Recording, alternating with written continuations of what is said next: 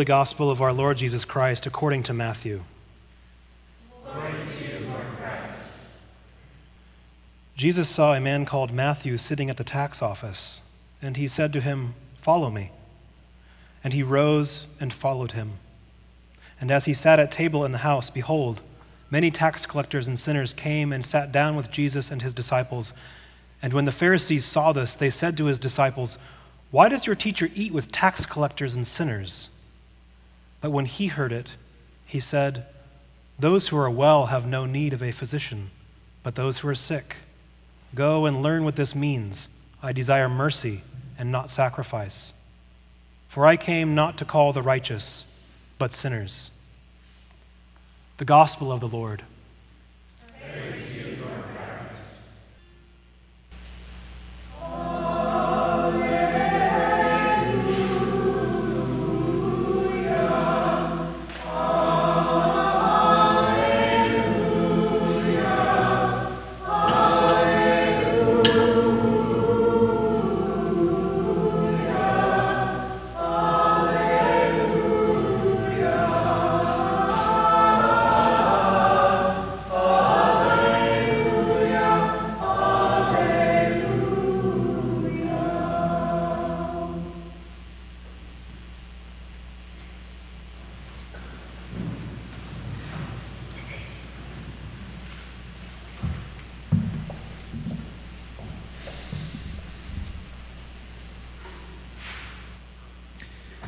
May the words of my mouth and the meditations of my heart be pleasing and acceptable in your sight, O Lord, my rock and my redeemer.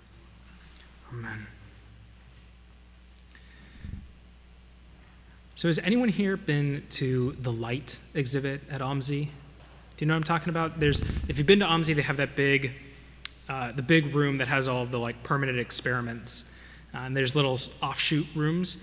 Uh, one has like electricity uh, one, one of them is this sort of, it's almost like a closet. It's really small, and it has a curtain in front of it, and it's where you can go and do all the little light experiments. Uh, it's, it's always dark in there, so that way you can actually see the experiment since they're, they're light based. But there's, there's a, a, a number of uh, fun or interesting uh, little experiments. You can play with some lasers, you can you know, turn knobs and dials.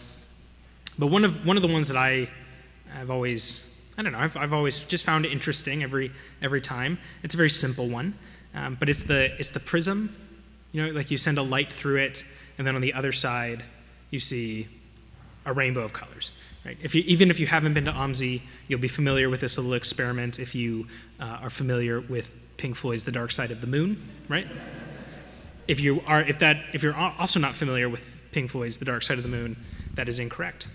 Um, but anyway, it's a very straightforward experiment. You have a prism, it's usually made of glass or plastic, and you, you send a beam of white light through it, and then on the other side, you get a rainbow of colors. And it's, it's simple, there's nothing. Um, there's nothing, I don't know, particularly profound about it. But I've, I've always been, I don't know, I always, I always find it, uh, I always find it interesting because you, you get this chance to learn something about light that is true of the light always, but you might not necessarily perceive. But of course, the prism itself isn't actually all that special or meaningful or interesting of its own, of its own right. Um, if you just saw it in the room, it would just look like a, a shape sitting on a desk. You might mistake it for a paperweight. Um, even, even the experiment itself isn't going to really tell you anything about the prism. I, if, you, if you're an expert in optics, you might be able to discern a thing or two, but, but by and large, uh, the, the purpose of the experiment is not so that you can learn something about the prism. The purpose of the experiment is that way you can learn something about the light. And, of, and it should also be noted that the prism doesn't do anything to the light, it doesn't change anything about the light. What you see on the other side of the prism has always been true about the light, the, the beam of white light that goes into the prism. Rather, the, the prism just helps us to see those wavelengths that have already been there, that were, that were there the whole time. We just we couldn't perceive them. So as a result, what makes the prism valuable isn't what it can do to light, because it, I mean, it doesn't really do anything to the light. Rather, it's what that light can do through it. Uh, this is a, a rather simple uh, comparison. But I think it's a, it might prove a helpful illustration for us as we think about why it is we observe the lives of the saints of the church. Like we, like we do St. Matthew today. Today we are recognizing the feast of St. Matthew, which was technically yesterday, but uh, I got my calendar dates wrong, so we're doing it today.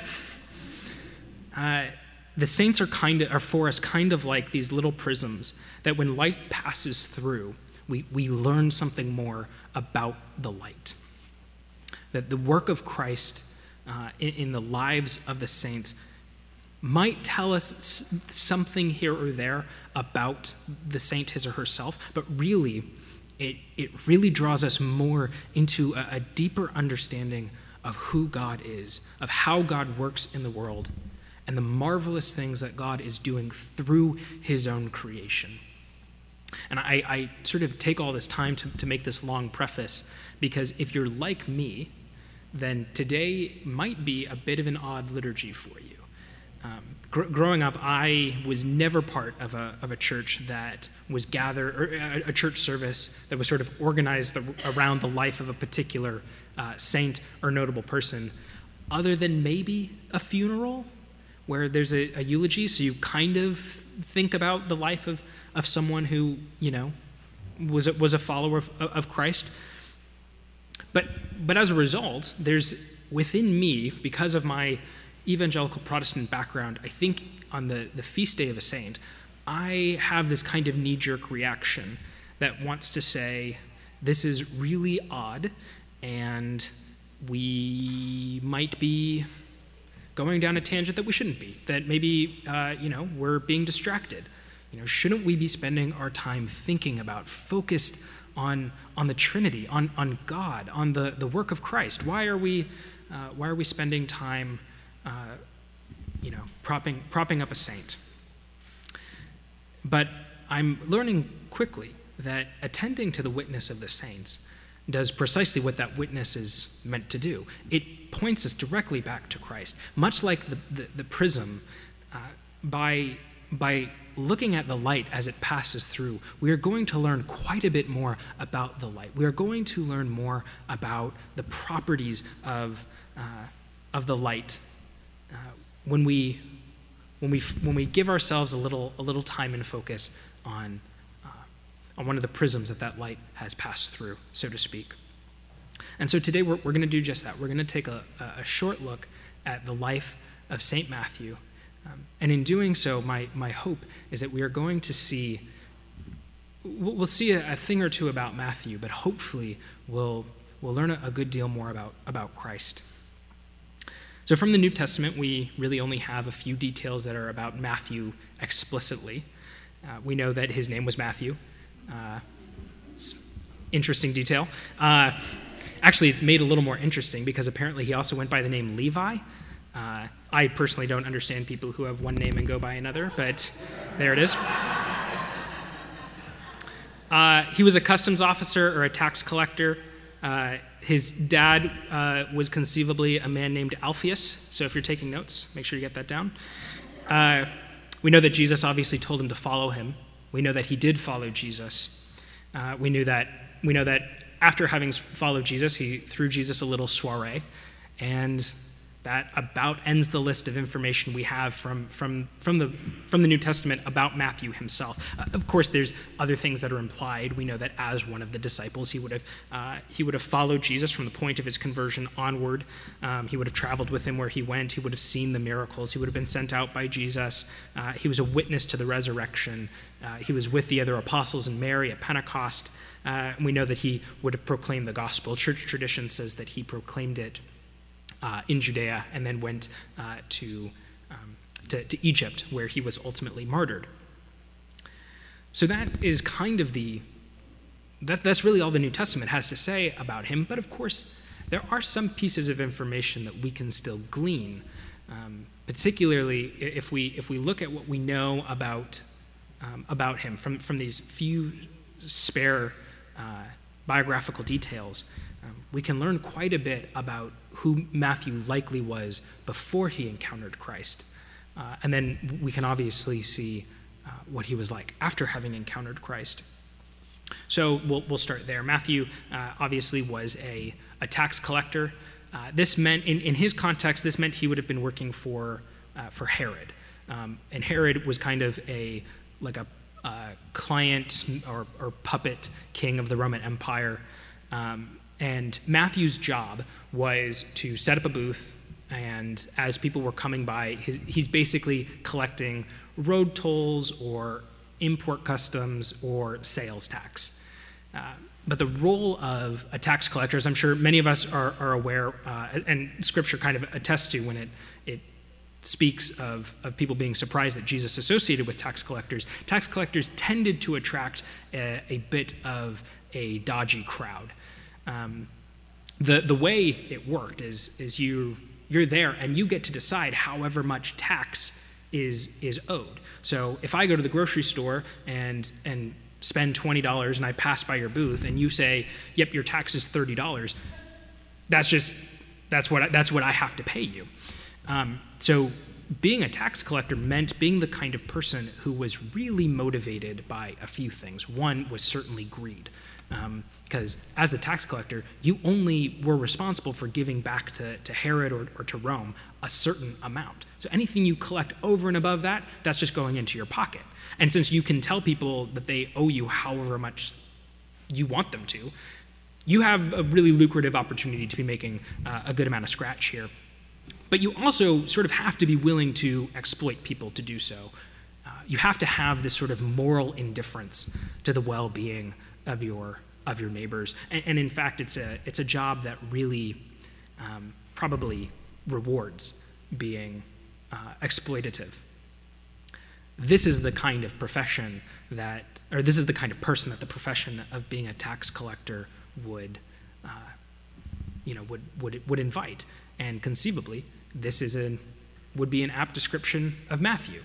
Um, we, can, we can probably assess that Matthew was uh, not, not merely motivated by a desire to, uh, to, you know, to, to generate for himself some, some money. Uh, he was probably deeply committed to, uh, to nurturing a very deep seated greed uh, and, and willing to do just about anything to feed that greed.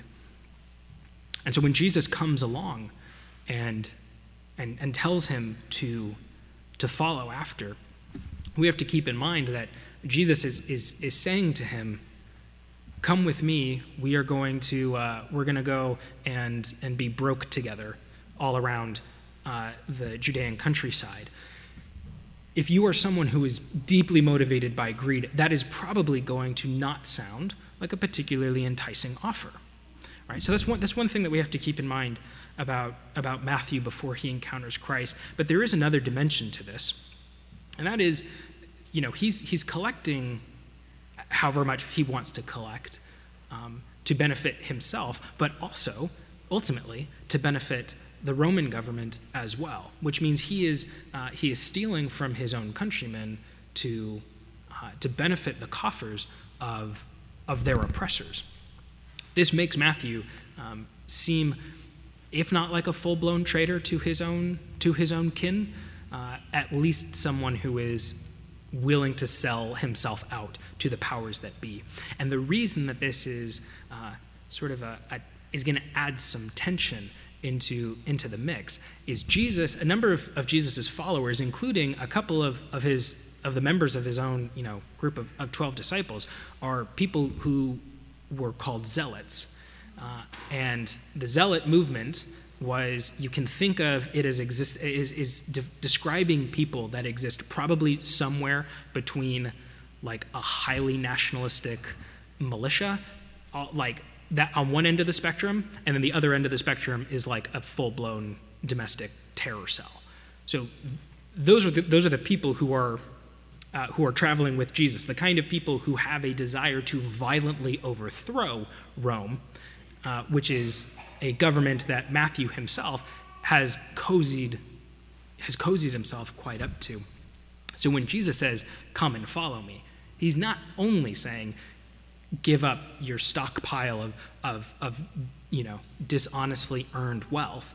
He's also saying, and come hang out with a, gr- a group of people who hate you uh, and some of, some of whom are going to have vitriolic contempt for you. I, am working on them too, man, but come, come follow me in the meantime.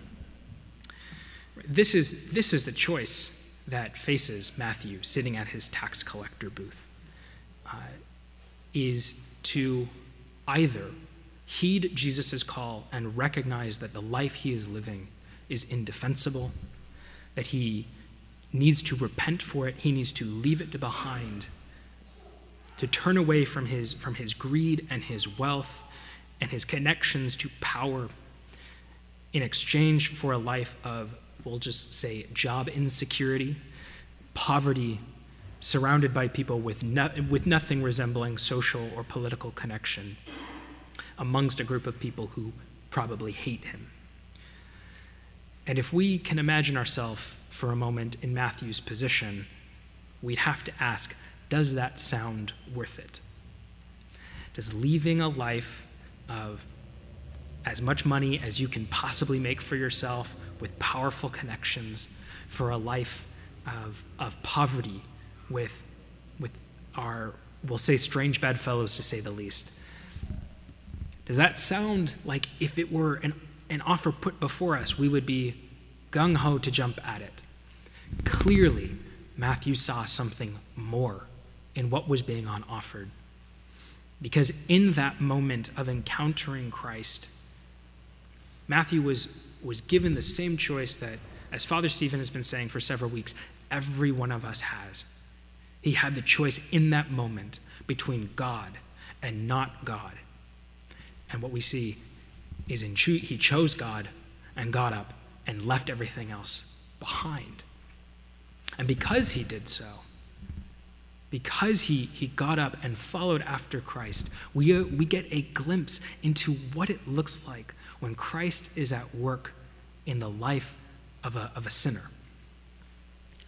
Uh, almost immediately, we see Jesus' influence on Matthew because that same night he calls together all of his buddies, all of his, all of his chums, uh, which are you know invariably going to be other tax collectors or uh, you know maybe some, some the, the folks that, that are perhaps a bit shadier. And he calls them together to, to throw a dinner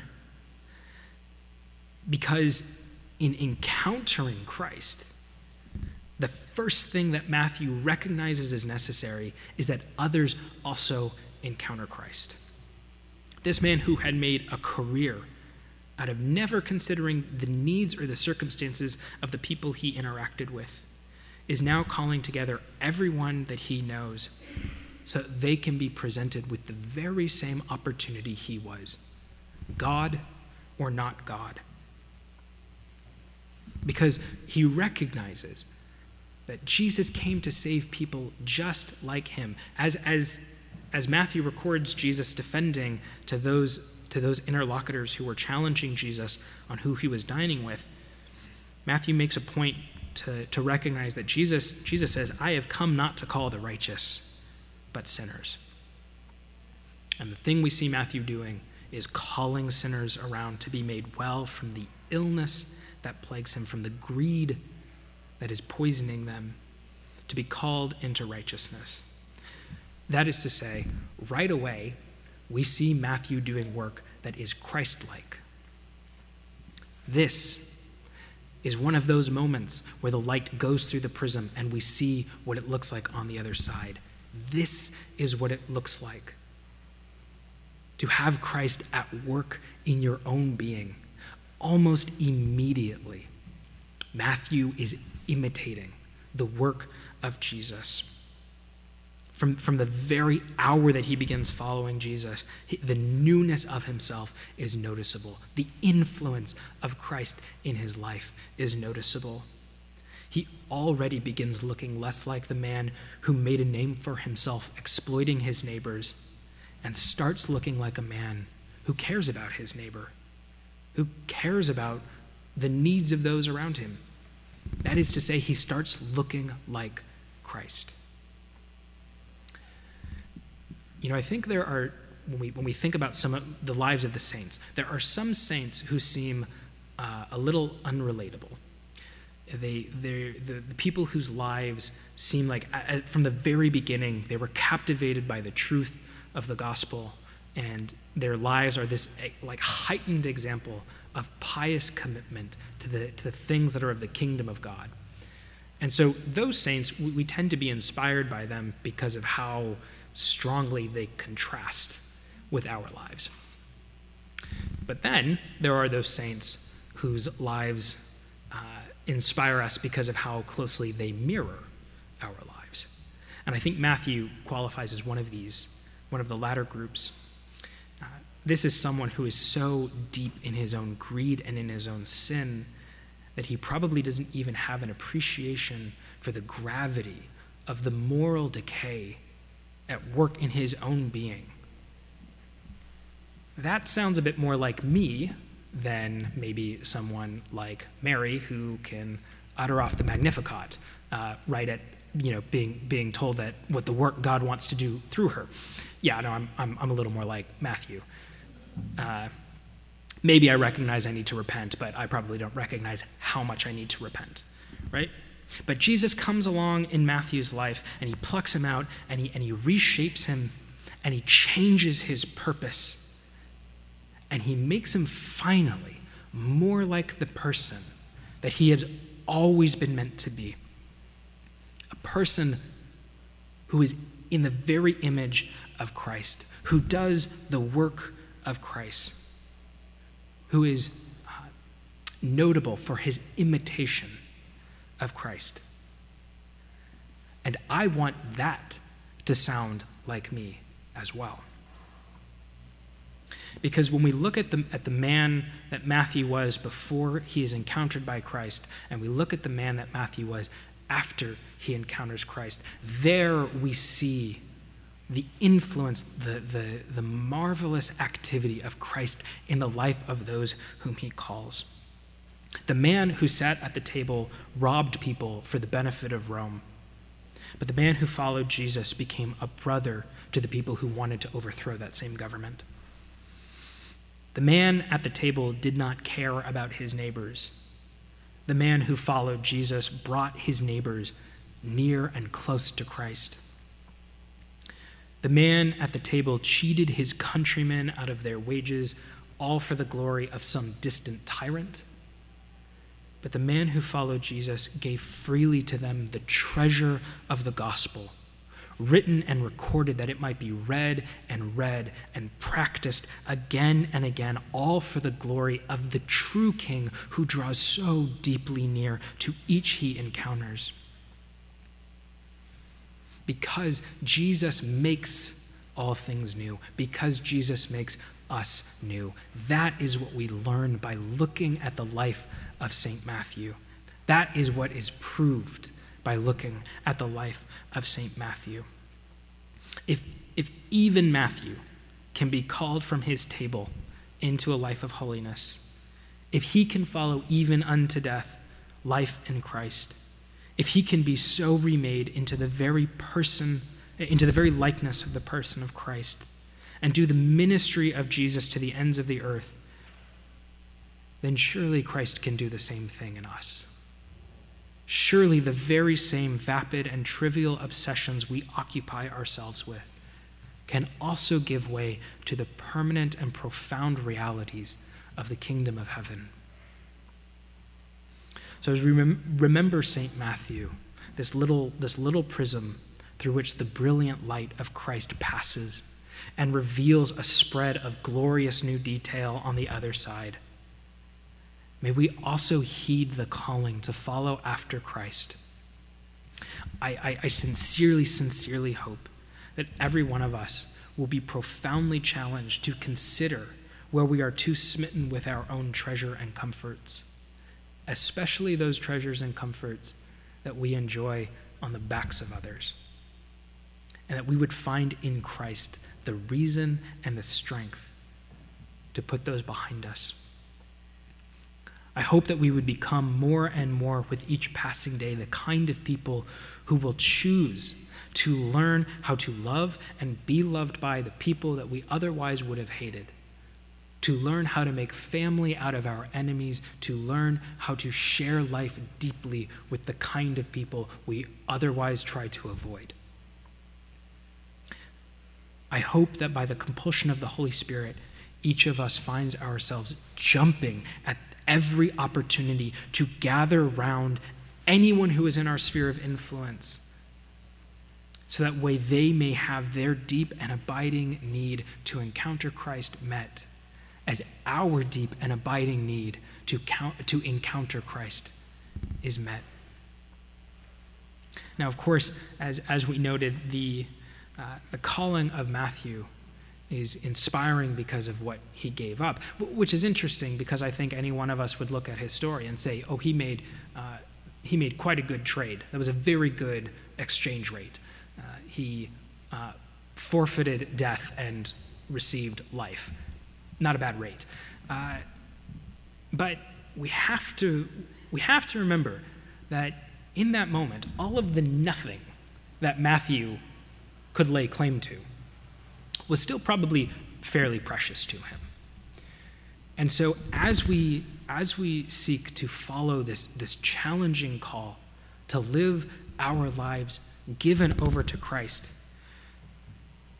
we are, we are faced with the same challenge of having to learn how to give up the nothing that is very precious to us. That, that difficulty that was present to Matthew uh, is not a foreign difficulty to us. He lost nothing giving it up, but it still probably seemed like an expensive bargain. And if we're being honest with ourselves, there are those precious parts of our lives that probably seem like an expensive uh, exchange to take on the things of Christ.